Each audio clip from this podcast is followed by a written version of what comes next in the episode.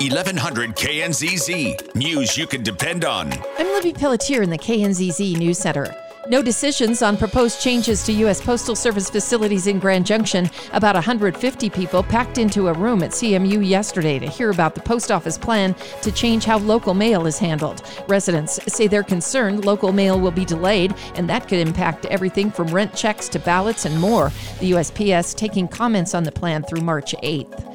A bill to rename the Highway 50 bridge over the Gunnison River in Delta is being heard in the State House today. The bill, sponsored in part by Delta County Representative Matt Soper, will rename the bridge the Brigadier General Felix Sparks Memorial Bridge. Sparks was a resident of Delta and World War II hero leading the liberation of the Dachau concentration camp.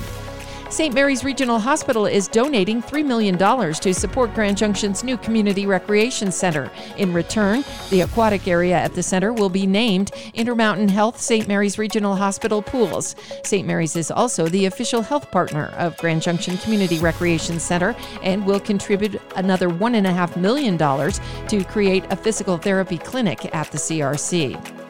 Three members of the University of Wyoming swim team are dead in a crash on Highway 287 in Larimer County.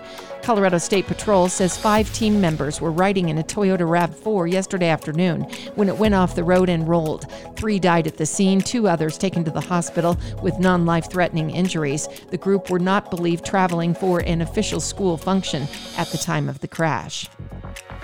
The city of Grand Junction is reminding Emerson Park users fencing is going up and the park will be closed beginning Monday. The park is being converted to a $2.9 million skate park, renovations expected through summer.